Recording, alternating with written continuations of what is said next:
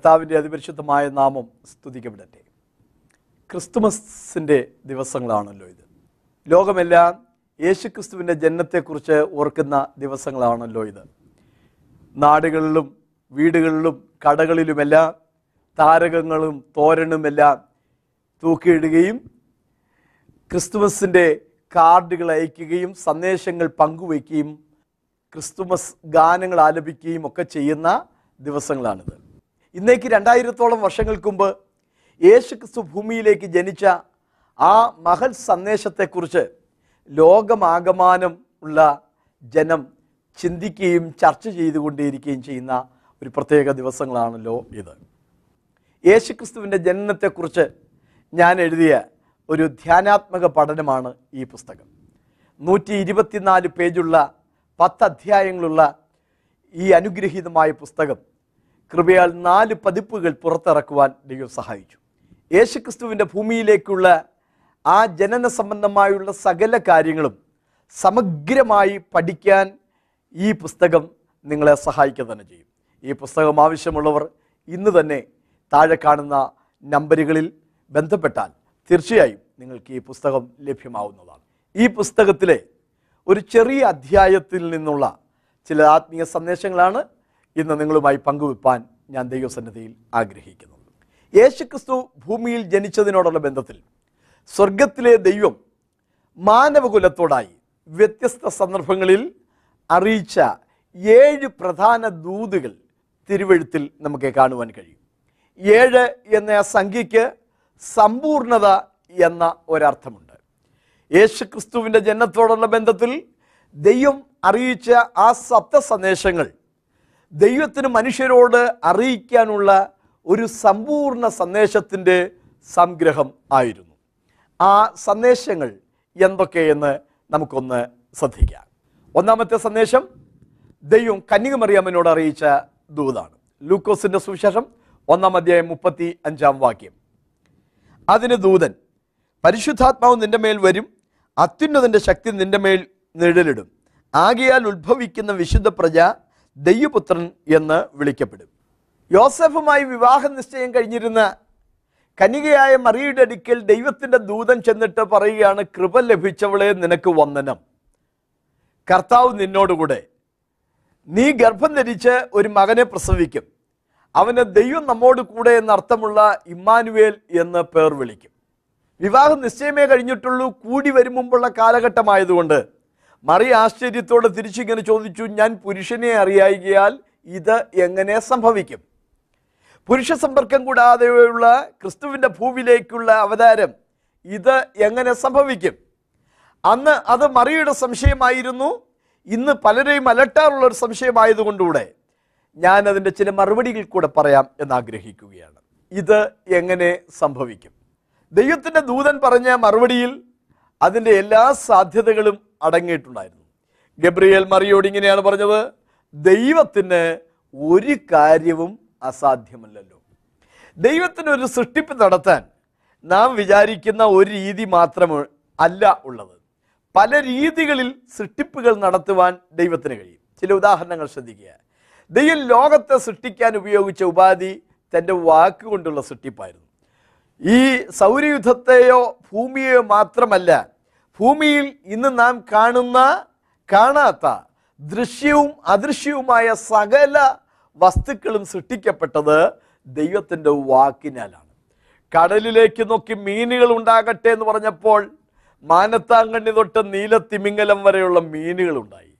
കരയിലേക്ക് നോക്കി ജീവജന്തുക്കൾ ഉണ്ടാകട്ടെ എന്ന് പറഞ്ഞപ്പോൾ ഉറുമ്പ് തൊട്ട് ജിറാഫ് വരെ ഉണ്ടായി. പക്ഷികൾ പറക്കട്ടെ എന്ന് പറഞ്ഞപ്പോൾ പറവകൾ പറക്കുവാൻ തുടങ്ങി.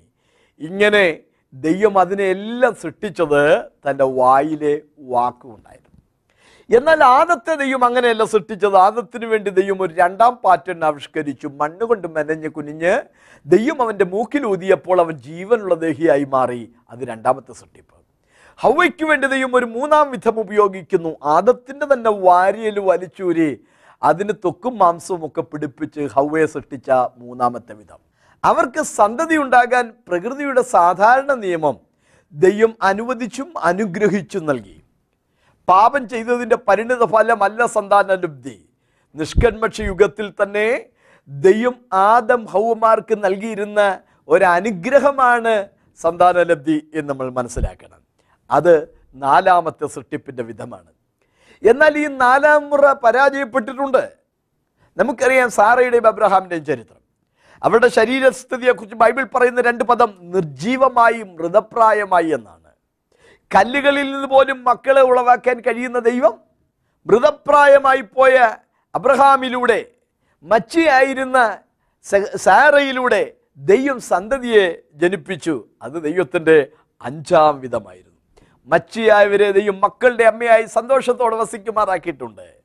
അസാധ്യതകളുടെ നടുവിൽ ദൈവം സാധ്യതകൾ സൃഷ്ടിച്ച് അവർക്ക് സന്തതികളെ നൽകിയിട്ടുണ്ട്. അത് അഞ്ചാമത്തെ വിധമായിരുന്നു. എൽഷദായി സർവശക്തനായ ദൈവത്തിന് ഒരു കാര്യവും അസാധ്യമല്ല.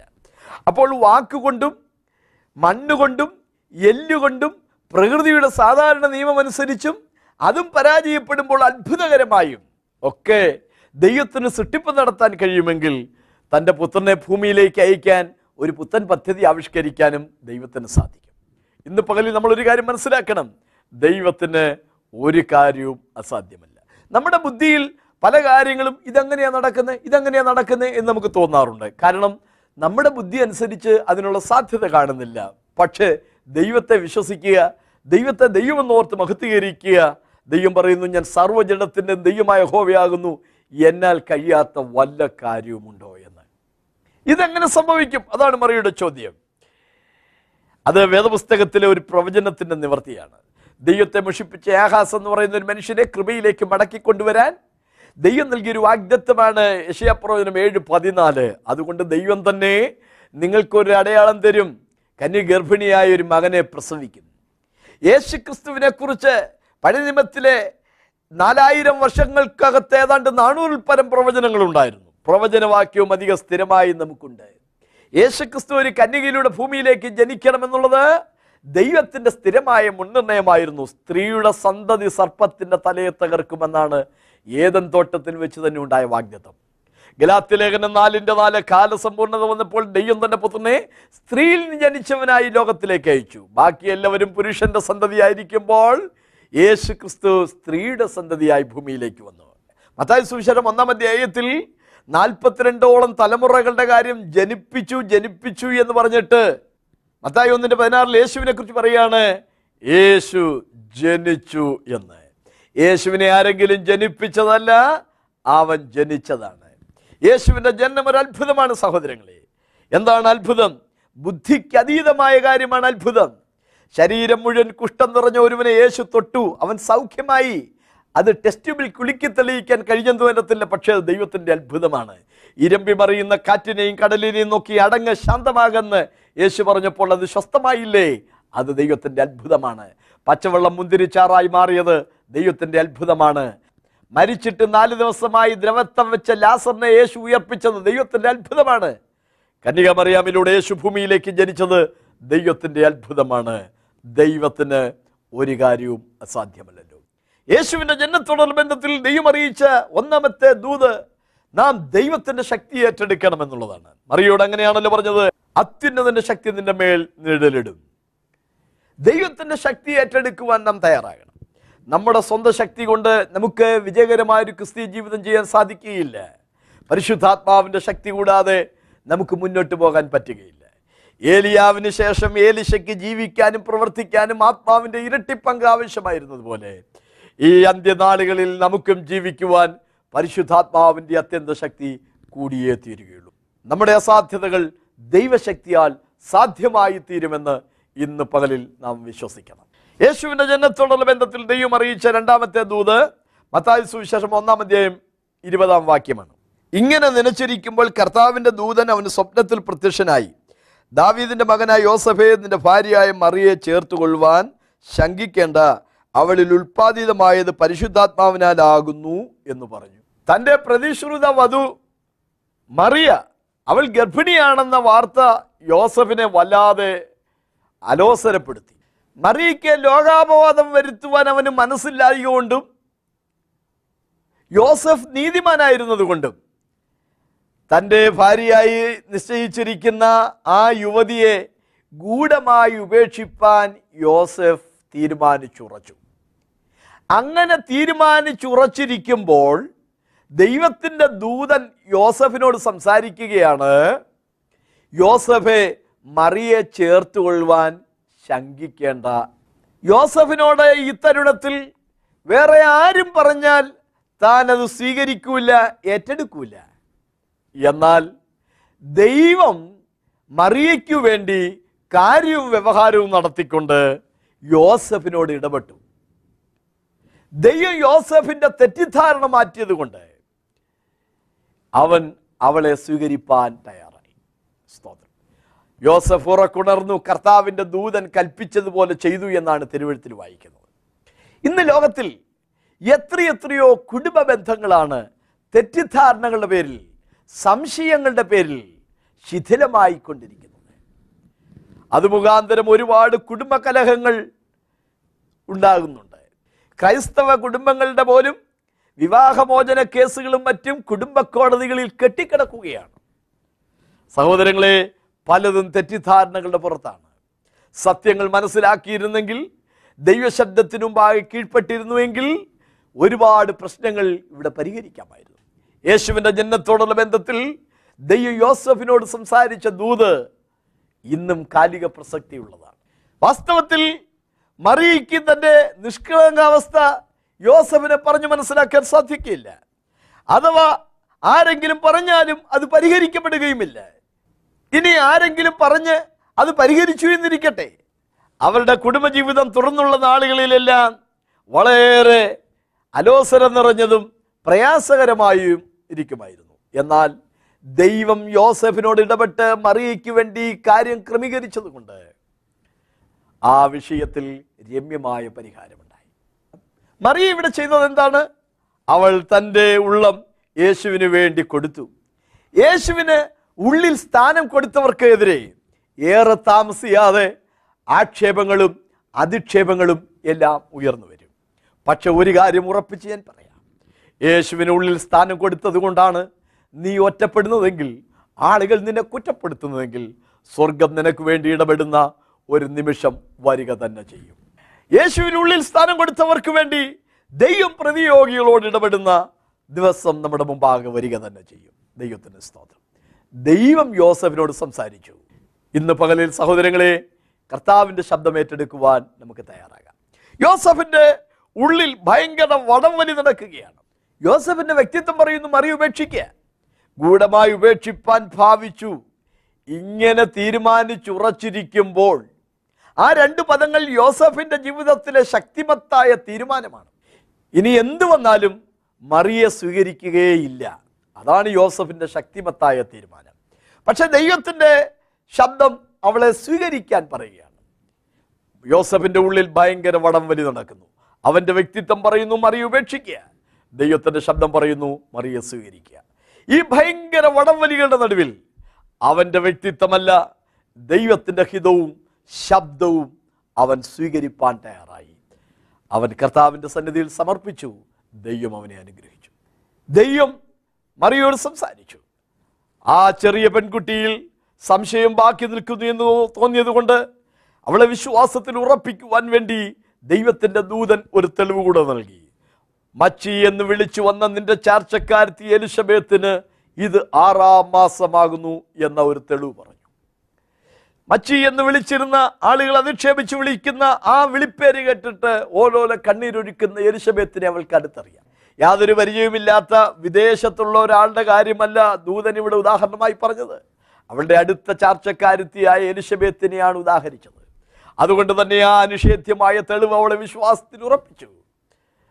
ആ എലിസബത്തിന് വേണ്ടി അത്ഭുതം ചെയ്ത നിനക്ക് വേണ്ടി മതിലത്ഭുതം ചെയ്യാൻ വിശ്വസ്തനാണെന്ന് ദൂതൻ തെളിവുകൾ നിരത്തി അവളോട് സംസാരിക്കുകയാണ്. അനിഷേധ്യമായ തെളിവ് കൂടെ നിരത്തി കഴിഞ്ഞപ്പോൾ മറിയ തന്നെ തന്നെ ദൈവസന്നിധിയിൽ സമർപ്പിച്ചു. ഇതാ ഞാൻ കർത്താവിന്റെ ദാസി നിന്റെ വാക്കുപോലെ എനിക്ക് ഭവിക്കട്ടെ എന്ന് പറഞ്ഞ് അവൾ ദൈവഹിതത്തിനായി തന്നെ തന്നെ സമർപ്പിച്ചു.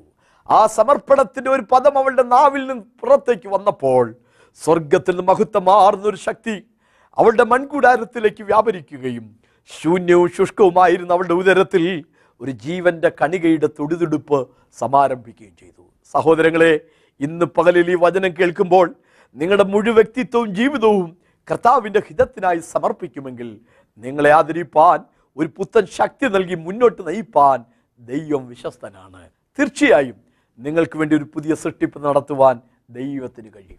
ദൈവത്തിന് ഒരു കാര്യവും അസാധ്യമല്ലല്ലോ. യോസഫിനോട് ദൈവം സംസാരിച്ചു. അതുകൊണ്ട് തന്നെ അവൻ അവളെ സ്വീകരിപ്പാൻ തയ്യാറായി. യേശുവിന്റെ ജനനത്തോടുള്ള ബന്ധത്തിൽ ദൈവം അറിയിച്ച മൂന്നാമത്തെ ദൂത് ലൂക്കോസിന്റെ സുശരൻ രണ്ടാം അധ്യായം പത്ത് പതിനൊന്ന് വാക്യമാണ്. ഭയപ്പെടേണ്ട. സർവജനത്തിനും ഉണ്ടാകുവാനുള്ള ഒരു മഹാസന്തോഷം ഞാൻ നിങ്ങളോട് സുവിശേഷിക്കുന്നു. കർത്താവായ ക്രിസ്തു എന്ന രക്ഷിതാവ് ഇന്ന് ദാവീദിന്റെ പട്ടണത്തിൽ നിങ്ങൾക്കായി ജനിച്ചിരിക്കുന്നു. ആടുകളെ കാത്തുകൊണ്ട് യഹൂദ മലഞ്ചെരുവിൽ കാത്തിരുന്ന ആട്ടിടയന്മാർക്ക് ഒരു ദൈവശബ്ദം കേൾക്കാനുള്ള ഭാഗ്യമുണ്ടായി. ദൈവശബ്ദം കേൾക്കാനുള്ള വ്യക്താക്കൾ എന്ന് കരുതുന്ന ഒരുപാട് മതത്തിന്റെ നേതാക്കന്മാർ അന്ന് എർശലേമിലുണ്ടായിരുന്നു ന്യായശാസ്ത്രിമാർ പരീഷന്മാർ സാധൂക്യർ യസേന്യർ മഹാപുരോഹിതന്മാർ ഇങ്ങനെ ഒരുപാട് വ്യക്താക്കൾ ഉണ്ടായിരുന്നു പക്ഷേ അവർക്കാർക്കും കേൾക്കാൻ കഴിയാതിരുന്ന ദൈവത്തിന്റെ സ്വരം ഈ ആട്ടിടയന്മാർക്ക് കേൾക്കുവാൻ ദൈവം ഭാഗ്യം നൽകി. ഇവിടെ പറയുന്ന ആട്ടിടയന്മാരെ കുറിച്ച് മറ്റൊരു കാര്യം കൂടെ ഞാൻ കേട്ടിട്ടുണ്ട്. ഈ ആടുകൾ യാഗാർപ്പണത്തിന് വേണ്ടി ഒരുക്കിക്കൊണ്ടിരുന്ന ആടുകളായിരുന്നു എന്ന്. മനുഷ്യന്റെ പാപത്തിന്റെ പരിഹാരത്തിന് വേണ്ടി ആടുകളെ അറുക്കുമായിരുന്നു യെരുശലേം ദേവാലയത്തിൽ ആ ആടുകൾക്ക് പകരമായി അതിന്റെ പൊരിലായ ലോകത്തിന്റെ പാപം ചുമക്കുന്ന ദൈവത്തിന്റെ കുഞ്ഞാടായ ക്രിസ്തു ജനിച്ചിരിക്കുന്നു എന്ന ദൂതാണ് ഇവിടെ അറിയിച്ചിരിക്കുന്നത്. ഭയപ്പെടേണ്ട സർവജനത്തിനാകുവാനുള്ള ഒരു മഹാസന്തോഷം. രക്ഷ യഹൂദന്റെ മാത്രം കുത്തകയാണെന്ന് സ്വന്തമെന്ന് കരുതിയിരുന്ന ആ സങ്കുചിത ചിന്തയെ തിരുത്തിക്കൊണ്ട് ദൈവത്തിന്റെ ദൂതൻ പറയുന്നു സർവജനത്തിനും ഉണ്ടാകുവാനുള്ള ഒരു മഹാസന്തോഷം. ലോകത്തിലൊരു കുഞ്ഞു ജനിക്കുമ്പോൾ വാസ്തവത്തിൽ നാം കരയണം. കാരണം ലോകത്തിന് അത്രയും കൂടെ ഭാരവും പ്രാരാബ്ദവും കൂടി. പക്ഷെ യേശു ജനിച്ചപ്പോൾ പറയുന്നത് കരയുവാനല്ല ചിരിക്കുവാനാണ്. സന്തോഷിക്കുക. കാരണം സർവജനത്തിന്റെയും കണ്ണീരൊപ്പാൻ സകല ജനത്തിന്റെയും ഭാരവും പ്രാരാബ്ദവും പരിഹരിക്കാൻ പാപത്തിന് പരിഹാരം വരുത്തുവാൻ കർത്താവായ ക്രിസ്തു എന്ന രക്ഷിതാവ് ഇന്ന് നിങ്ങൾക്കായി ജനിച്ചിരിക്കുന്നു. ഇന്ന് ജനിച്ചിരിക്കുന്നു. ഇതൊരു ചരിത്ര സംഭവമാണ്. യേശുവിന്റെ കഥ ആരെങ്കിലും മെനഞ്ഞുണ്ടാക്കിയ ഒരു മിഥിയല്ല അതൊരു ചരിത്ര സംഭവമാണ്. ഇന്ന് ദാവീദിന്റെ പട്ടണത്തിൽ നിങ്ങൾക്കായി ജനിച്ചിരിക്കുന്നു. പകലാടുകളെ നോക്കി രാത്രിയിൽ അതിനെ കാത്തുകൊണ്ട് ജീവിതം മുഴുവൻ ഒരു പഴഞ്ചൻ എന്ന് പറഞ്ഞ് ശപിച്ച് അങ്ങനെ തള്ളി നിൽക്കുന്ന യാതൊരു സന്തോഷത്തിനും വകയില്ലാത്ത ആട്ടിടയന്മാരോടാണ് ദൂതൻ പറഞ്ഞത് ക്രിസ്തു എന്ന രക്ഷിതാവ് ഇന്ന് നിങ്ങൾക്കായി ജനിച്ചിരിക്കുന്നു. യേശുവിന്റെ ജനത്തോടുള്ള ബന്ധത്തിൽ ദൈവം അറിയിച്ച നാലാമത്തെ ദൂത് ലൂക്കോസുശേഷൻ രണ്ടാം അധ്യായത്തിന്റെ പതിമൂന്ന് പതിനാല് വാക്യമാണ്. പെട്ടെന്ന് സ്വർഗീയ സൈന്യത്തിന്റെ ഒരു സംഘം ദൂതനോട് ചേർന്ന് ദൈവത്തെ പുകഴ്ത്തി. അത്യുന്നതങ്ങളിൽ ദൈവത്തിന് മഹത്വം ഭൂമിയിൽ ദൈവപ്രസാദമുള്ള മനുഷ്യർക്ക് സമാധാനം എന്ന് പറഞ്ഞു. ഇപ്പോൾ നാം കേൾക്കുന്ന ക്രിസ്തുമസ് ഗാനങ്ങളിലും കാർഡുകളിലുമെല്ലാം ഈ വാക്യം നമുക്ക് കാണുവാനും കേൾക്കുവാനും കഴിയും. അത്യുന്നതങ്ങളിൽ ദൈവത്തിന് മഹത്വം ഭൂമിയിൽ ദൈവപ്രസാദമുള്ള മനുഷ്യർക്ക് സമാധാനം. ഇന്നത്തെ ആധുനിക ഗാനങ്ങൾ കേട്ടാൽ ചിരി വരും. ആണ്ടവൻ പിറന്ന നാൾ ബ്രാണ്ടിക്കുപ്പി തുറന്ന നാൾ എന്ന് ചിലർ പറയാറുണ്ട്. അത്യുന്നതങ്ങളിൽ ദൈവത്തിന് വെടിയും പുകയും ഭൂമിയിൽ മനുഷ്യന് കള്ളും ചാരായവും എന്ന് പാടുന്നവരുമുണ്ട്. യേശു ജനിച്ചു അതുകൊണ്ട് കുറേ പട്ടചാരായം കുടിച്ചേക്കാമെന്നല്ല. മദ്യപാനി ദൈവരാജ്യം അവകാശമാക്കുകയില്ല. പാപത്തിൽ നമ്മെ രക്ഷിക്കുവാനാണ് യേശു ക്രിസ്തു ജനിച്ചത്. യേശു ജനിച്ചത് മുഖാന്തരം നമ്മുടെ ജീവിതത്തിൽ സമാധാനമുണ്ടാകണം. മദ്യപാനം നമ്മുടെ ജീവിതത്തിൽ ഉള്ള സമാധാനം കെടുത്തുകയാണ്. കുടുംബത്തിൽ ദുരിതങ്ങളും കലഹങ്ങളും വരുത്തി വെക്കുകയാണ്. യേശുവിന്റെ ജന്മം മൂലം മനുഷ്യന് ആവശ്യം സമാധാനം ലഭിക്കുക എന്നുള്ളത് അത്യുന്നതങ്ങളിൽ ദൈവത്തിന് മഹത്വം ഭൂമിയിൽ ദൈവപ്രസാദമുള്ള മനുഷ്യർക്ക് സമാധാനം. മനുഷ്യൻ എങ്ങനെ സമാധാനം നേടുവാൻ കഴിയും? അതിന്റെ രണ്ട് ആത്മീക രഹസ്യങ്ങളാണ് ആ വാക്യത്തിൽ ഉള്ളടക്കം ചെയ്തിരിക്കുന്നത്. അത്യുന്നതനായ ദൈവത്തെ മഹത്വപ്പെടുത്താൻ തുടങ്ങൂ. ഭൂമിയിൽ നിനക്ക് ദൈവത്തിന്റെ പ്രസാദം ലഭിക്കും. ഭൂമിയിൽ ദൈവപ്രസാദം ലഭിച്ച മനുഷ്യരാരോ അവർക്കാണ് ദൈവിക സമാധാനം ആസ്വദിക്കാൻ കഴിയുന്നത്. ലോകം തരുന്ന സമാധാനം മദ്യത്തിന്റെയും മയക്കുമരുന്നിന്റെയും ഒക്കെ സമാധാനം നൈമിഷികമാണ്. രണ്ട് മണിക്കൂറോ നാല് മണിക്കൂറോ കൊണ്ടോ ജീവിതം തീരില്ല സഹോദര. നിന്റെ ജീവിതത്തിൽ നിത്യമായ സമാധാനമാണ് കർത്താവായ യേശു ക്രിസ്തു തരുന്നത്. ഞാൻ എന്റെ സമാധാനം നിങ്ങൾക്ക് തരുന്നു. ലോകത്തിന് തരുവാനോ എടുത്തു കളവാനോ കഴിയാത്ത സമാധാനം എന്നാണ് കർത്താവ് അരുളി കർത്താവ് നൽകുന്ന സമാധാനത്തെ സകല ബുദ്ധിയെയും കവിയുന്ന ദൈവിക സമാധാനം എന്നാണ് പൗലോസും വിശദീകരിച്ചിരിക്കുന്നത്. ദൈവത്തിന് സ്തോത്രം. ആട്ടിടയന്മാരോട് ഒരു ദൂതൻ വന്ന് ഒരു ദൂത് പറയുകയാണ് ഉണ്ടായത്. ആ ദൂതൻ ദൂത് അങ്ങോട്ട് പറഞ്ഞു കഴിഞ്ഞ ഉടനെ പെട്ടെന്ന് ഒരു സംഘം ദൂതന്മാർ വന്ന് പുറകിൽ അണിനിരന്നുകൊണ്ട് ഒരുമിച്ചൊരു ഗാനം പാടുന്നു. അതാണ് നമ്മൾ വായിച്ചത്. പെട്ടെന്ന് സ്വർഗീയ സൈന്യത്തിന്റെ ഒരു സംഘം ദൂതനോട് ചേർന്ന് ദൈവത്തെ പുകഴ്ത്തി. അത്യുന്നതങ്ങളിൽ ദൈവത്തിന് മഹത്വം. യേശുവിന്റെ ജന്മത്തിൽ പെരുമ്പറ മുഴക്കാൻ ലോകരക്ഷിതാവ് ഭൂമിയിലേക്ക് ജനിച്ചു എന്ന വാർത്ത വിളിച്ചു പറയാൻ ഭൂമിയിൽ ആരും തയ്യാറാകാത്തപ്പോൾ ദൈവത്തിന്റെ ദൂതന്മാർ ഒരു സംഘം ദൂതന്മാർ പാട്ടുപാടി ദൈവത്തെ സ്തുതിക്കുകയാണ്. ഭൂമിക്ക് അടിസ്ഥാനമിട്ടപ്പോൾ ദൈവത്തിന്റെ ദൂതന്മാരെല്ലാം ആർത്തുഘോഷിച്ചു. എന്നാൽ ആ ഭൂമിയും അതിലെ നിവാസികളും പാപത്തിൽ അകപ്പെട്ടു പോയപ്പോൾ ആ ജനത്തിന്റെ രക്ഷയ്ക്ക് വേണ്ടി രക്ഷകനായി ക്രിസ്തു ജനിച്ചപ്പോൾ സ്വർഗീയ സൈന്യം വീണ്ടും ഗാനമാലപിക്കുകയാണ് ദൈവത്തിന് മഹത്വം. ആട്ടിടയന്മാർ പറഞ്ഞ ഒരു വാചകമുണ്ട്. പതിനഞ്ചാം വാക്യം. വരുവീൻ നാം ബേദ്രഹേമോളം ചെന്ന് കർത്താവ് നമ്മോട് അറിയിച്ച ഈ സംഭവം കാണണം എന്ന് പറഞ്ഞു. വാസ്തവത്തിൽ ഇവരോട് ഈ കാര്യം അറിയിച്ചത് കർത്താവല്ല ദൂതനാണ്. പക്ഷേ അവർ പറയുകയാണ് കർത്താവ് നമ്മോട് അറിയിച്ച ഈ സംഭവം കാണണം. അവരുടെ വിശ്വാസമാണത്. ചെന്നൊന്ന് പരിശോധിക്കണമെന്നല്ല ചെന്ന് കാണണം. ദൈവം ദൂതൻ മുഖാന്തരം അവരോട് അറിയിച്ച ദൂതാണ് അത് എന്നവർ ഏറ്റെടുക്കുകയാണ്. അവർ പോയി പശുത്തൊട്ടിയിൽ കിടത്തിയിരിക്കുന്ന ശിശുവിനെ കാണുന്നു. സ്തോത്രം. നിങ്ങൾക്കുള്ള അടയാളമോ? ശീലകൾ ചുറ്റി പശുത്തൊട്ടിയിൽ കിടത്തിയിരിക്കുന്ന ശിശു.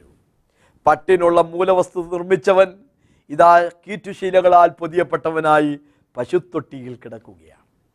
മനുഷ്യന്റെ നികളത്തെ അവസാനിപ്പിക്കുന്ന യേശുവിന്റെ താഴ്മയുടെ വലിയ ദർശനം നൽകുന്ന ചിത്രം എത്രയോ മനോഹരമാണ്.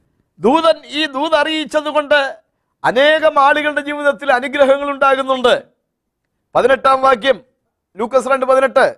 കേട്ടവരെല്ലാവരും ഇടയന്മാർ പറഞ്ഞതിനെക്കുറിച്ച് ആശ്ചര്യപ്പെട്ടു. കേട്ട ജനം ആശ്ചര്യപ്പെട്ടു. വാക്യം പത്തൊൻപത്. മറിയ ഈ വാർത്തയൊക്കെയും ഹൃദയത്തിൽ സംഗ്രഹിച്ച് ധ്യാനിച്ചുകൊണ്ട് ഇരുന്നു. വാക്യം പത്തൊൻപത്. മറിയ ഈ വാർത്തയൊക്കെയും ഹൃദയത്തിൽ സംഗ്രഹിച്ച് ധ്യാനിച്ചുകൊണ്ടിരുന്നു. മറിയ ദൈവത്തെ ധ്യാനിച്ചു സ്തുതിക്കുന്നു. വാക്യം ഇരുപത്. തങ്ങളോട് അറിയിച്ചതുപോലെ ഇടയന്മാർ കണ്ടതും കേട്ടതുമായ എല്ലാറ്റിനെയും കുറിച്ച് ദൈവത്തെ മഹത്വപ്പെടുത്തിയും പുകഴ്ത്തിയും കൊണ്ട് മടങ്ങിപ്പോയി. സ്തോത്രം. കേട്ടവർ ആശ്ചര്യപ്പെടുന്നു മറിയ ധ്യാനിക്കുന്നു ഇടയന്മാർ ദൈവത്തെ സ്തുതിക്കുന്നു. എത്ര അനുഗ്രഹിക്കപ്പെട്ട ഒരവസരമാണ്. സഹോദരങ്ങളെ യേശു ഭൂമിയിലേക്ക് ജനിച്ചതുകൊണ്ട് നമ്മുടെ ജീവിതത്തിലും അതാണ് സംഭവിക്കേണ്ടത്. കർത്താവിനെ സ്തുതിക്കുവാൻ ദൈവത്തെ പുകഴ്ത്തുവാൻ എന്റെ പാപത്തിന് പരിഹാരത്തിനായി യേശുനാഥൻ ഭൂമിയിൽ ജനിച്ചുവല്ലോ എന്ന സന്തോഷം കൊണ്ട് നാം ദൈവത്തെ സ്തുതിക്കണം. ദൈവത്തിന്റെ നന്മകളെയും ആ വലിയ പ്രവൃത്തികളെയും ധ്യാനിച്ച് ദൈവത്തെ മഹത്വപ്പെടുത്തുവാൻ നമുക്ക് സാധിക്കണം. യേശുവിന്റെ ജനത്തോടൊരു ബന്ധത്തിൽ ദൈവം അറിയിച്ച അഞ്ചാമത്തെ ദൂത് മത്തായി സുശരൻ രണ്ടാം അധ്യായം പന്ത്രണ്ടാമത്തെ വാക്യമാണ്. ഹെരോദാവിന്റെ അടുക്കൽ മടങ്ങിപ്പോകരുത് എന്ന് സ്വപ്നത്തിൽ അരുളപ്പാടുണ്ടായിട്ട് അവർ വേറെ വഴിയായി സ്വദേശത്തേക്ക് മടങ്ങിപ്പോയി.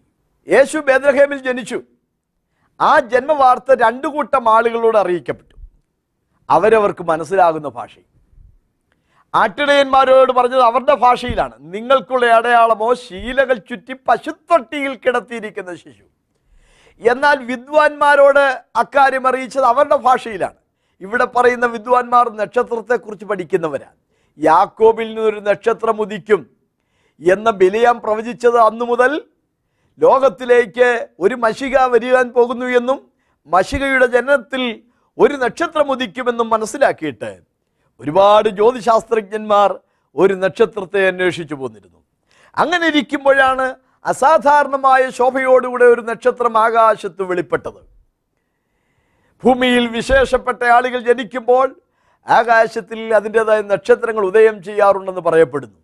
സീസറോ ജനിച്ചപ്പോൾ ആസിയുടെ വിനാശകൻ ജനിച്ചിരിക്കുന്നു എന്ന് രേഖപ്പെടുത്തി. യേശു ജനിച്ചപ്പോൾ അക്കാര്യം ഒരു നക്ഷത്രത്തിലൂടെ വിദ്വാൻമാരെ അറിയിച്ചു. നക്ഷത്രത്തെക്കുറിച്ച് പഠിച്ചിരുന്നവർക്ക് നക്ഷത്രത്തിലൂടെയാണ് അക്കാര്യം അറിയിച്ചത്. ദൂത് ഒന്നാണ് പക്ഷേ അവരവരുടെ ഭാഷകളിൽ അറിയിക്കപ്പെട്ടു. ആട്ടിടയന്മാർക്ക് അവർക്ക് മനസ്സിലാകുന്ന ശൈലിയിൽ. വിദ്വാൻമാർക്ക് നക്ഷത്രത്തെക്കുറിച്ച് പഠിക്കുന്നവർക്ക് അവരുടെ ഭാഷയിൽ. യേശു ജനിച്ചു എന്നുള്ളതാണ് വസ്തുത. ഈ നക്ഷത്രത്തെ കണ്ടതുകൊണ്ട് അവർ അത്യന്തം സന്തോഷിച്ചു. അവർ കിഴക്ക് കണ്ട നക്ഷത്രം അവർക്ക് മുൻപായി പോയിക്കൊണ്ടിരുന്നു. രൂപരേഖയില്ല വഴിപരിചയമില്ല വഴി പറഞ്ഞു കൊടുക്കാൻ ആളില്ല. ഈ നക്ഷത്രമായിരുന്നു അവരുടെ വഴികാട്ടി. കാടും മേടും കുന്നും മലകളും ഒക്കെ താണ്ടി അവർ നടന്ന് നടന്ന് എരുശലേം പട്ടണത്തിലെത്തി. നോക്കുമ്പോൾ അവന്റെ കണ്ണിന് മുമ്പിൽ ഒരു രാജകൊട്ടാരം കണ്ടു. അവർ പെട്ടെന്ന് ചിന്തിച്ചു നമ്മൾ എന്തിനാണ് വന്നിരിക്കുന്നത്? ഒരു രാജാവിനെ കാണാൻ. രാജാവ് രാജകൊട്ടാരത്തിലായിരിക്കുമല്ല അത് ചെറ്റക്കുടിലല്ലോ അതുകൊണ്ട് ആ നക്ഷത്രത്തെ നോക്കിയപ്പോൾ നക്ഷത്രം മുൻപോട്ട് പോവുകയാണ്. അവർ നക്ഷത്രത്തിന്റെ വഴിതെളിക്കൽ വിട്ടിട്ട് അവർ ഹെരോദാവിന്റെ കൊട്ടാരത്തിലേക്ക് ഇറങ്ങിപ്പോയി. They went down in to the palace of Herod ഹെരോദാവിന്റെ കൊട്ടാരത്തിലേക്ക് ഇറങ്ങിപ്പോയി. അവിടെ ചെന്നിട്ട് ഹെരോദാവിനോട് ചോദിച്ചു യഹൂദന്മാരുടെ രാജാവായി പിറന്നവൻ എവിടെ? ഈ വാക്ക് കേട്ടപ്പോൾ രാജാവും എരുശലേമും ഒക്കെയും ഭ്രമിച്ചുപോയി എന്നാണ് വായിക്കുന്നത്. ഒരു കുഞ്ഞു ജനിച്ചു എന്ന് കേൾക്കുമ്പോൾ എന്തിനാണ് ഇവർ ഇത്രയ്ക്ക് പരിഭ്രമിച്ചത്? അതിന് ചില കാരണങ്ങളുണ്ട്. വിദ്വാൻമാർ പറഞ്ഞ വാചകമാണ് സദയം യഹൂദന്മാരുടെ രാജാവായി പിറന്നവനെവിടെ? ഞങ്ങൾ അവന്റെ നക്ഷത്രം കിഴക്ക് കണ്ടിരിക്കുന്നു. അവനെ നമസ്കരിക്കാൻ വന്നിരിക്കുന്നു. ലോകചരിത്രത്തിൽ ഇന്നുവരെ ആരും രാജാവായി ജനിച്ചിട്ടില്ല. രാജകുടുംബത്തിൽ രാജാവിന്റെ മകനായും മറ്റും ജനിച്ചിട്ടുണ്ടാവാം. പക്ഷേ യേശു ജനിച്ചതേ രാജാവായിട്ടാണ്. By birth he was the king യഹൂദന്മാരുടെ രാജാവായി പിറന്നു. അതുകൊണ്ടാണ് സ്നേഹിതരെ പിൽക്കാലത്ത് ആളുകൾ യേശുവിനെ രാജാവാക്കാൻ ശ്രമിച്ചപ്പോൾ ഒഴിഞ്ഞു പോവാറിപ്പോയില്ലേ? കാരണം ആരെങ്കിലും ആക്കിയിട്ട് അവൻ രാജാവായവനല്ല. അവന്റെ രാജ്യത്വം നിത്യരാജ്യത്വമാകുന്നു. അവന്റെ രാജ്യത്വത്തിന് അവസാനമുണ്ടാകുകയില്ല എന്നാണ് ഗബ്രിയേൽ ദൂതൻ യേശുവിന്റെ ജനനത്തിൽ വിളിച്ചു പറഞ്ഞത്. അവർ പറയുന്നു യഹൂദന്മാരുടെ രാജാവായി പിറന്നു. പിറന്നതേ രാജാവായിട്ട്. ഞങ്ങളവനെ നമസ്കരിക്കാൻ വന്നിരിക്കുന്നു. ഞങ്ങളവന്റെ നക്ഷത്രം കണ്ടിരിക്കുന്നു. ഹെരോദ രാജാവ് ചഞ്ചലിച്ചു പോയി. കാരണം ഞാനിവിടെ രാജാവായി വാഴുമ്പോൾ എന്റെ രാജ്യത്ത് വേറൊരു രാജാവ് ജനിച്ചു എന്നോ? ആ രാജാവ് എന്റെ രാജസിംഹാസനത്തിനൊരു ഭീഷണിയല്ലേ? തന്നെയുമല്ല അവനെ നമസ്കരിപ്പാൻ വിദ്വാൻമാർ വിദൂരങ്ങളിൽ വന്നുവെങ്കിൽ ആ ശിശു ആരായിരിക്കും? അവല്ലാത്ത ചിന്തയാണ് രാജാവിനെ ഭ്രമിപ്പിച്ചത്. ധാരാളം വിൽപത്രങ്ങൾ എഴുതുകയും കീറിക്കളയുകയും ഒക്കെ ചെയ്യുന്ന മനസ്സിന്റെ നിലവാരം പോലും തകർന്നുപോയ ഒരു മനുഷ്യനായിട്ടാണ് വിഭ്രാന്തിയുള്ള ഒരു മനുഷ്യനായിട്ടാണ് ഹരോദാവിന്റെ ചരിത്രത്തിലൂടെ അറിയുന്നത്. ഭാര്യയും ആൺമക്കളെയും പോലും കൊന്നുകളഞ്ഞിട്ടുള്ളവനാണ് ഈ ഹരോദ രാജാവ്. അടുത്ത നിമിഷം ഈ കശ്മലപുത്രൻ ഇനി എന്ത് കൽപ്പനയാണ് പുറപ്പെടുവിക്കാൻ പോകുന്നത് എന്നോർത്ത് ഇനി എന്താണ് ഇവിടെ വരാൻ പോകുന്ന ദുരിതമെന്നോർത്ത് യരുഷലേമിരൊക്കെയും പരിഭ്രമിച്ചിരിക്കുകയാണ്. ഹരോദാരാജാവ് പെട്ടെന്നൊരു കാര്യം ചെയ്തു. താനൊരു ഭക്തനായിട്ട് വിദ്വാൻമാരുടെ മുമ്പാകെ നടിച്ചു. അവരെ രഹസ്യമായി വിളിച്ചിട്ട് ചോദിച്ചു നിങ്ങൾ ചെന്ന് ശിശുവിനെ കുറിച്ച് സൂക്ഷ്മമായി അന്വേഷിപ്പീൻ. കണ്ടെത്തിയാൽ വസ്തുത വന്ന് എന്നോടും പറയുവിൻ. ഞാനും ചെന്നവനെ നമസ്കരിക്കട്ടെ. പുറമേ വിദ്വാൻമാരോട് പറയുന്നത് ഞാൻ ചെന്നവനെ നമസ്കരിക്കട്ടെ എന്നാ. ഉള്ളിൽ പറയുന്നത് എന്താണ്? ഞാൻ ചെന്നവനെ നശിപ്പിക്കട്ടെ എന്നാണ് യഹൂദന്മാരുടെ രാജാവായി പിറന്നവനവിടെ. ആ ചോദ്യത്തിന് ഉത്തരം കൊടുക്കാൻ രാജാവിന് അറിയത്തില്ല. താൻ പെട്ടെന്ന് മതനേതാക്കളെ വിളിച്ചു വരുത്തി ക്രിസ്തു എവിടെയാകുന്നു? ജനിക്കുന്നതെന്ന് ചോദിച്ചു. അവർ പഴയ നിയമത്തിന്റെ താളുകൾ തിരിച്ചു മറിച്ച് നോക്കിയിട്ട് വിളിച്ചു പറഞ്ഞു മീഖ അഞ്ചിന്റെ രണ്ട് നീയോ ബേദ്രഹം എഫ്രാത്തെ? നീ യഹൂദ സഹസ്രങ്ങളിൽ ഏറ്റവും ചെറുതായിരുന്നാലും എന്റെ ജനത്തിന് അധിപതിയായിരിക്കേണ്ടുന്നവൻ എനിക്ക് നിന്നിൽ നിന്ന് ഉത്ഭവിച്ചു വരും. അവന്റെ ഉത്ഭവം പണ്ട് പണ്ടേ ഉള്ളതും പുരാതനമായതും തന്നെ. മഷിക വരുന്നത് ബേദ്രഹേമിൽ നിന്നാണെന്ന് മനസ്സിലായി. ആ ചോദ്യത്തിന് ഉത്തരം കിട്ടി. ഹരോദ രാജാവ് ഇവരെ പറഞ്ഞയക്കുകയാണ്. പറഞ്ഞയക്കുമ്പോൾ പറഞ്ഞു നിങ്ങൾ ചെന്ന് ശിശുവിനെക്കുറിച്ച് സൂക്ഷ്മമായി അന്വേഷിക്കണം. കണ്ടെത്തിയാൽ വസ്തുത വന്ന് എന്നോടും കൂടെ പറയണം. ഞാനും ചെന്നവനെ നമസ്കരിക്കട്ടെ. ഞാൻ ചെന്നവനെ നശിപ്പിക്കട്ടെ എന്നാണ് ഉള്ളിൽ പറയുന്നത്. പുറമേ പറയുന്നത് ഞാൻ ചെന്നവനെ നമസ്കരിക്കട്ടെ എന്ന്. ഹരോദ രാജാവ് പറയുന്ന ഉള്ളിലിരിപ്പ് മനസ്സിലാക്കാൻ വിവേചിക്കാൻ നക്ഷത്രത്തിന്റെ വഴിതെളിക്കൽ വിട്ടുപോയ ആ വിദ്വാൻമാർക്ക് വിവേചന ശക്തി നഷ്ടപ്പെട്ടു. രാജാവിനെ വിവേചിച്ചറിയാൻ അവന്റെ വാക്കുകളുടെ ഉള്ളിലെ ഒളിയമ്പുകൾ തിരിച്ചറിയാൻ വിദ്വാൻമാർക്ക് സാധിക്കാതെ പോയി. അവർ വലിയ പ്രതീക്ഷയോടെ യേശുവിനെ കണ്ടെത്തിയിട്ട് രാജാവിനോടുകൂടെ വന്നു പറഞ്ഞ് രാജാവിനെയും കൂടെ യേശുവിന്റെ അടുക്കിലേക്ക് നയിക്കണമെന്ന പ്രതീക്ഷയോടെയാണ് പോയത്. അവർ മുൻപോട്ട് പോവുകയാണ്. അവർ കിഴക്ക് കണ്ട നക്ഷത്രം ശിശു ഇരിക്കുന്ന വീടിന് മീതെ ചെന്ന് നിൽക്കുവോളം അവർക്ക് മുമ്പായി പോയിക്കൊണ്ടിരുന്നു. ആ വീട്ടിൽ ചെന്നു ശിശുവിനെ അമ്മയായ മറിയോടുകൂടെ കണ്ടു.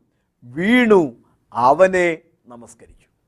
കണ്ടത് അമ്മയും കുഞ്ഞിനെയും കൂടെയാണ് പക്ഷെ തിരുവെഴുത്ത് പറയുന്നു വീണു അവനെ നമസ്കരിച്ചു. അവർ നേരത്തെ പറഞ്ഞതും അങ്ങനെയല്ലേ? ഞങ്ങൾ അവന്റെ നക്ഷത്രം കണ്ടിരിക്കുന്നു അവനെ നമസ്കരിക്കാൻ വന്നിരിക്കുന്നു. കണ്ടത് അമ്മയും കുഞ്ഞിനെയും കൂടെയല്ലേ? പക്ഷേ നിക്ഷേപപാത്രങ്ങൾ തുറന്ന് അവന് പൊന്നേമൂറ് കുന്തിരിക്കൻ കാഴ്ചയർപ്പിച്ച് അവനെ നമസ്കരിച്ചു എന്നാണ് രേഖപ്പെടുത്തിയിരിക്കുന്നത്. നമസ്കാരത്തിനും ആരാധനയ്ക്കും യോഗ്യൻ യേശു ക്രിസ്തു മാത്രമാണ്. ഇടയ്ക്ക് ഒരു കാര്യം ഒന്ന് ചൂണ്ടിക്കാണിക്കട്ടെ. ആളുകൾ ഇവിടെ പറയുന്നതും പാടുന്നതും പടം വരയ്ക്കുന്നതും ഒക്കെ വിദ്വാൻമാർ യേശുവിനെ വന്ന് കാണുന്നത് പുൽത്തൊഴുത്തിലാണ് എന്നൊക്കെയാണ്.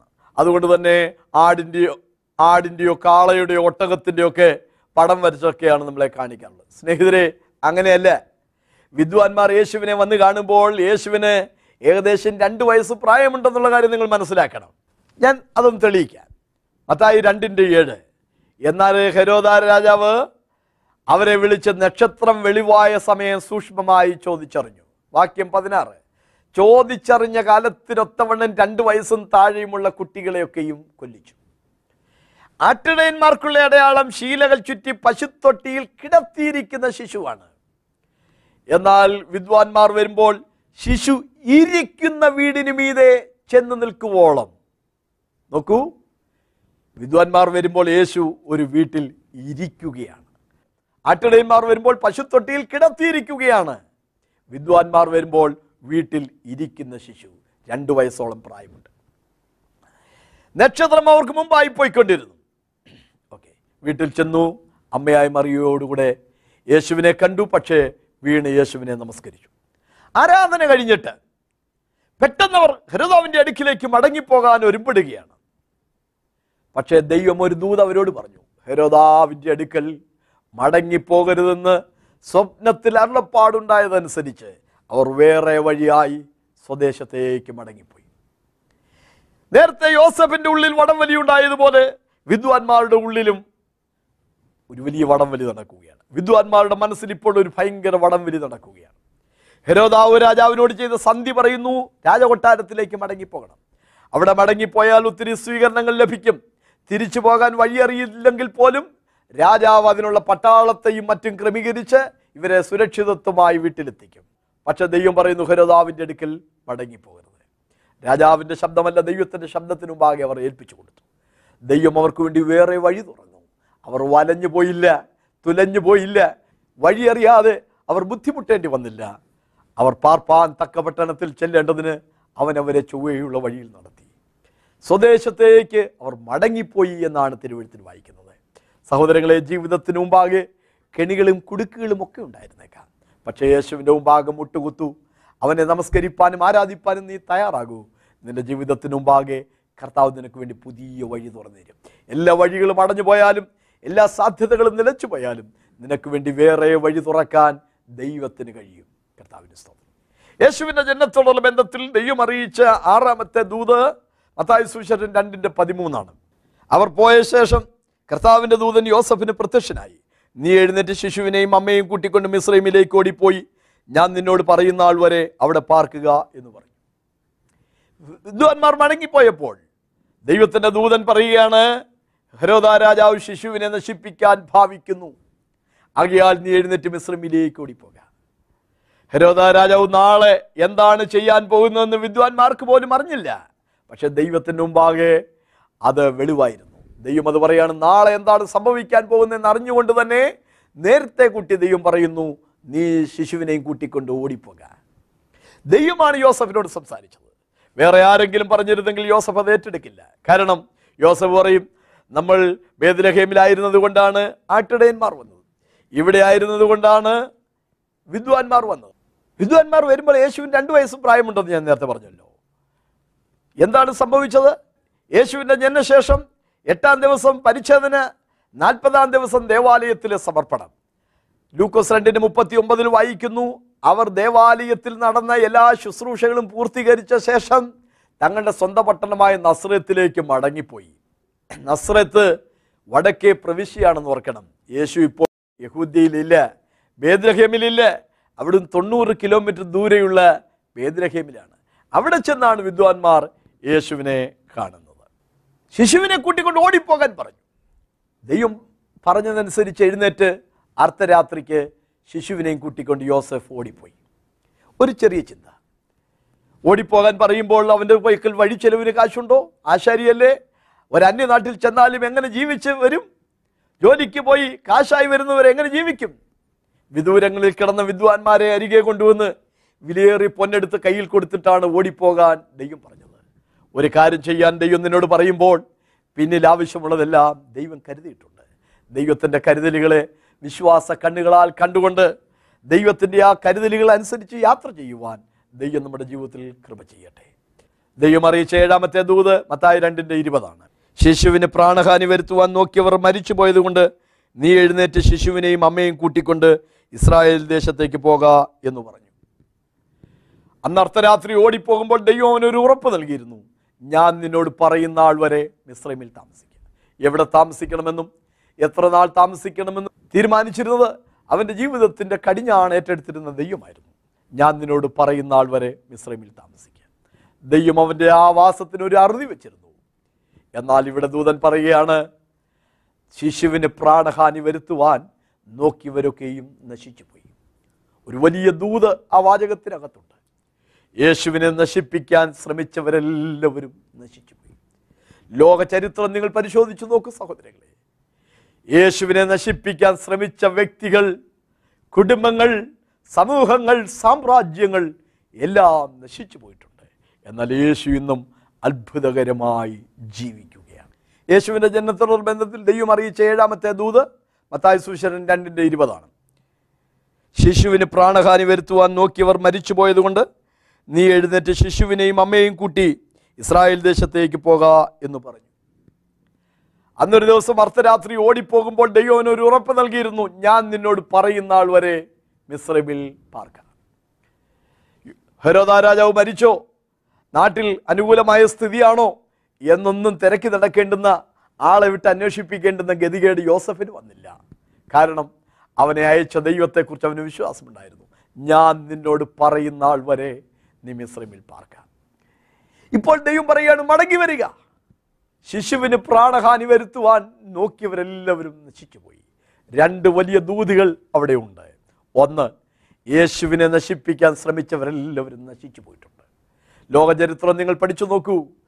യേശുവിനെതിരെ യേശുവിന്റെ നാമത്തിനെതിരെ ശബ്ദിച്ച കുടുംബങ്ങൾ വ്യക്തികൾ സമൂഹങ്ങൾ സാമ്രാജ്യങ്ങളെല്ലാം തുലഞ്ഞു പോയിട്ടുണ്ട് നശിച്ചു പോയിട്ടുണ്ട് പക്ഷേ യേശുവും യേശുവിന്റെ നാമവും ഇന്നും ഉയർന്നു നിൽക്കുകയാണ്.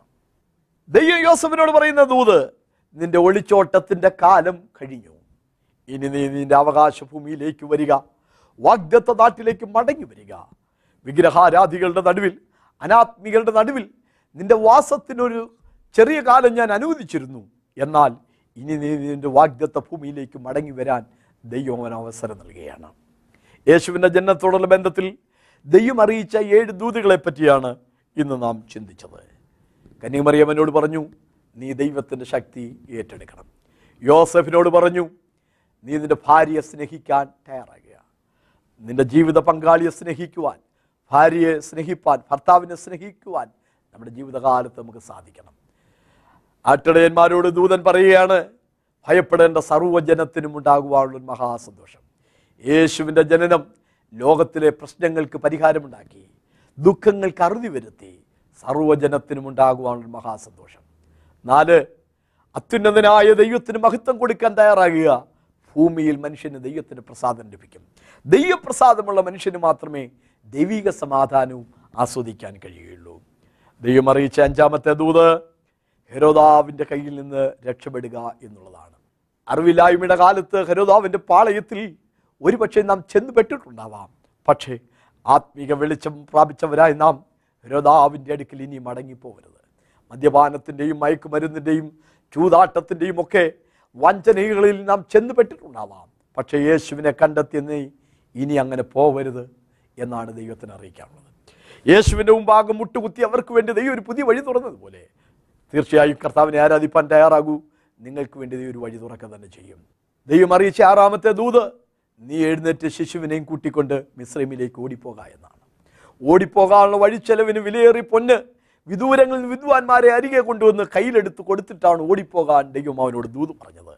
നമുക്ക് വേണ്ടി കരുതുന്നവനായ ദൈവം നമ്മുടെ തലമുറകൾക്ക് വേണ്ടി കരുതുന്നവനായ ദൈവം നമ്മെ സംരക്ഷിക്കുവാൻ പ്രാപ്തിയുള്ള ദൈവം ആ ദൈവത്തിന്റെ സന്നിധിയിൽ നമ്മെ തന്നെ സമർപ്പിക്കുക. ദൈവം അറിയിച്ച ഏഴാമത്തെ ദൂത് ശിശുവിന് പ്രാണഹാനി വരുത്തുവാൻ നോക്കിയവരെല്ലാം നശിച്ചുപോയി. നീ എഴുന്നേറ്റ് അവകാശ ഭൂമിയിലേക്ക് വരിക. യേശുവിനെ നശിപ്പിക്കാൻ യേശുവിനും യേശുവിന്റെ നാമത്തിനെതിരെയും സംസാരിക്കുവാനല്ല. യേശുവിനെ അനുസരിക്കുവാൻ യേശുവിന്റെ മുമ്പാകെ മുട്ടുകുത്തുവാൻ ദൈവം നമുക്ക് കൃപ ചെയ്യട്ടെ. നമുക്ക് പ്രാർത്ഥിക്കാം. സ്വർഗസ്വനായ ദൈവമേ സ്നേഹമുള്ള കർത്താവേ യേശു ക്രിസ്തുവിന്റെ ജനനത്തെക്കുറിച്ച് ആളുകൾ ചിന്തിക്കുകയും അയവിറക്കുകയും ചെയ്യുന്ന ഈ നാളുകളിൽ യേശു ഭൂമിയിൽ ജനിച്ചതിന്റെ ആ ലക്ഷ്യങ്ങളും ഉദ്ദേശങ്ങളും അതിലൂടെ ലഭിക്കുന്ന ആത്മീയ ദൂതികളും ചുരുക്കമായി ചിന്തിക്കുവാൻ ദൈവം ഇന്ന് കൃപ ചെയ്തതിനായി സ്തോത്രം ചെയ്യുന്നു. കർത്താവ് വചനം കേട്ട എല്ലാവരെയും സഹായിക്കണമേ. അവരുടെ ഉള്ളിൽ യേശു ഉരുവാകുവാൻ ദൈവം കൃപ ചെയ്യണമേ. യേശുവിന്റെ മുമ്പാകം മുട്ടുകുത്തുവാൻ ദൈവം അവർക്ക് വേണ്ടി തുറക്കുന്ന പുതിയ വഴിയിലൂടെ യാത്ര ചെയ്യുവാൻ വചനം കേട്ട എല്ലാവർക്കും ദൈവം കൃപ ചെയ്യേണ്ടതിനായി പ്രാർത്ഥിക്കുന്നു. കർത്താവിന്റെ നാമത്തിൽ ഈ ജനത്തെ ഞാൻ അനുഗ്രഹിക്കുന്നു. ദൈവപ്രസാദമുള്ള മനുഷ്യരായി ദൈവിക സമാധാനം ആസ്വദിക്കുന്നവരായി മുന്നോട്ട് പോകുവാൻ എല്ലാവർക്കും ദൈവം കൃപ ചെയ്യണം. പ്രാർത്ഥന നിൽക്കുന്നതിനായിട്ട് സ്തോത്രം. യേശുവിൻ നാമത്തിൽ തന്നെ. ആമേ നെടുമ്പാശ്ശേരി കൊച്ചിൻ ഇന്റർനാഷണൽ എയർപോർട്ടിൽ നിങ്ങൾ വരുമ്പോൾ വളരെ അനുഗ്രഹിക്കപ്പെട്ട ഒരു ആത്മീയ ആരാധന അവിടെയുണ്ട്. കുട്ടികൾക്ക് വേണ്ടിയുള്ള വചന പഠനം യുവജനങ്ങൾക്ക് വേണ്ടിയുള്ള ആത്മീയ മീറ്റിങ്ങുകൾ സഹോദരിമാർക്ക് വേണ്ടിയുള്ള ആത്മീയ സമ്മേളനങ്ങൾ ഉപവാസ പ്രാർത്ഥനകൾ മധ്യസ്ഥ പ്രാർത്ഥനകൾ കൗൺസിലിങ്ങുകൾ ഞായറാഴ്ച വിശുദ്ധ സഭായോഗം.